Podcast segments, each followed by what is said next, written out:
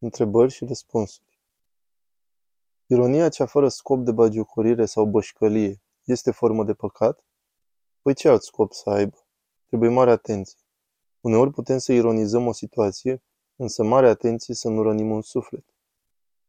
Cum scăpăm de antipatii? Ne mustrăm pe noi înșine și ne rugăm Domnului pentru ei.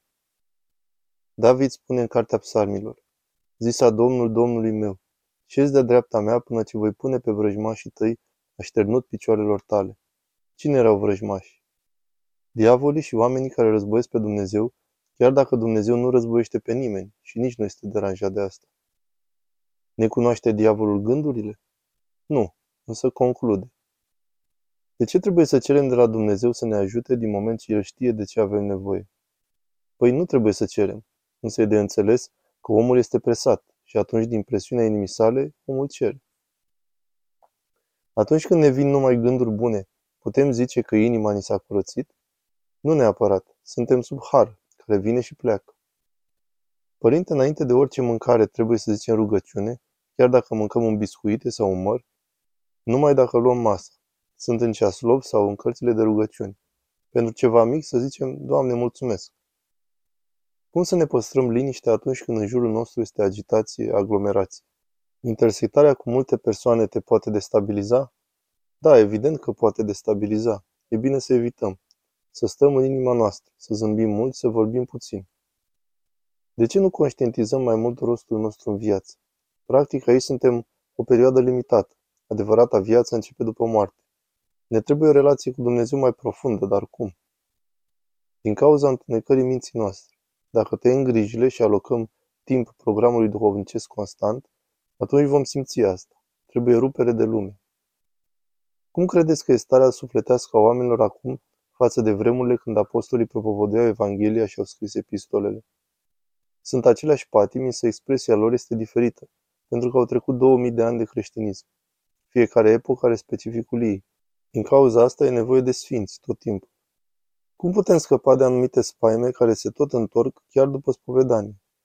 Să nu le băgăm în seamă, să nu discutăm cu gândurile, să ne rugăm cu Doamne Isus.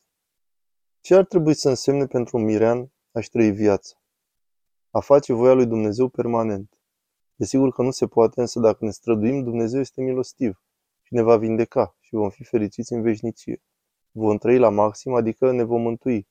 Notă, Desigur că datorită faptului că lumea are un sistem de valori total diferit, expresia a-și trăi viața are în lume un sens cu totul diferit. Despre imposibilitatea de a ne pocăi după moartea trupească. De ce nu mai este posibil să facem nimic? După moarte nu mai avem trup și deci nu mai avem conștiința limitărilor noastre. Dacă nu mă văd limitat, nu mai am motiv să-mi schimb părerea, direcția. Vedeți aici pe pământ câte certuri interminabile se fac pe teme netrupești. Politică, teologie, artă, filozofie, etc. Cu toate că ar trebui să vedem cât suntem delimitați. Avem nevoie de hrană, somn, adăpost, etc. Dacă toate aceste nevoi trupești dispar, atunci omul se înțepenește pe poziția sa existențială. Vorbește Sfântul Ioan Damaschin despre asta. Și nu numai. Cum să ne comportăm cu cei care ne defaimă și râd de noi pentru faptul că îl mărturisim pe Hristos și credința ortodoxă? Am trecut recent prin această situație și m-a afectat tare. Să nu te afecteze. Este cunună pentru noi și ne eliberează de mâzga slavei deșarte. Ce rol are iertarea în dobândirea liniștii? Esențial. Nu ne putem liniști altfel. Citat duhovnicesc. Și noi, dacă am fi apucat să ne rânduim inima cu gânduri smerite, n-ar fi aflat vrăjmașul loc în noi să semene semințele rele. Dar pentru că ne găsește pustii de orice gând bun și mai degrabă strânindu-ne pe noi înșine spre răutate, ia de la noi prilej, adaugă și pe ale sale, și din oameni ne face draci, căci lucrarea diavolilor este să-i tulbure pe oameni. Din Pateric.